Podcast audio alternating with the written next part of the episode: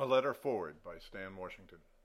Dear Speaker of the House, Senate Leader, and President of the United States, I write to each of you in the form of a title since obviously I have no idea who you are.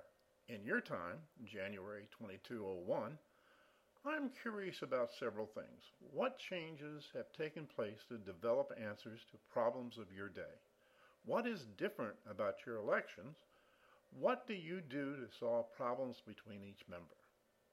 The current method leaves much to be desired, and I hope that when our country is in your time, we have made advances and have been able to find the best solutions, solve issues without rancor, and elections are fair and not tampered with. I would guess elections would be much different because of the way you guys communicate. The nanochips implanted in each person's brain would immediately transmit a concise content of each person's vote. Every person of voting age would be rolled, polled, and votes recorded based on nanochip serial numbers. Every person does vote and does not cause any inconvenience, inconvenience of time. Elections would be much different with non state based representation there would be seats in the House for health, privacy, security, etc. They would be non-party aligned with all of the U- with all of the USA. These issues would not be addressed in the general Congress committees.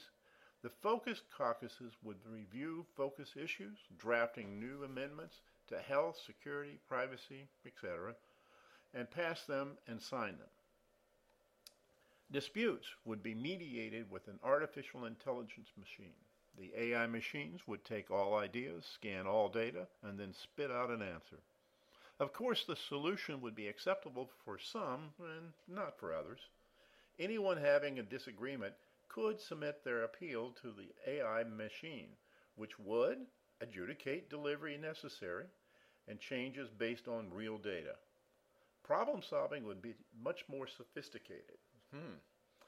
Congressional members can from time to time have disagreements, and I wonder if reality TV could be a reasonable approach for a mediation.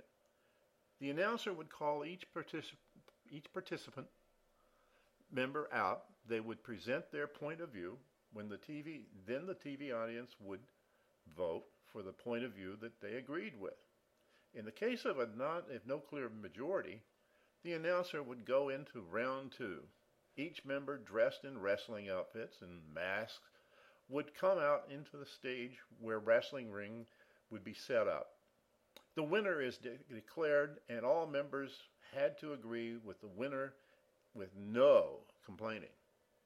I think this method is really not much different than from today.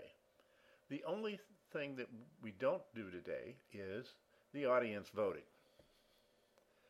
I could also see a, ref, a refresh on some on semi-annual on semi-yearly basis in which congressional members can be voted out.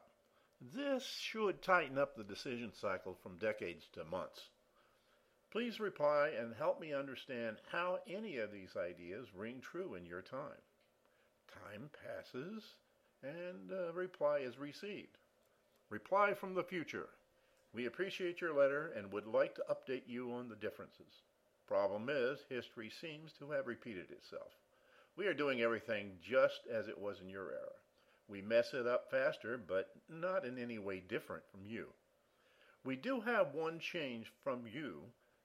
We impeach the president once a year.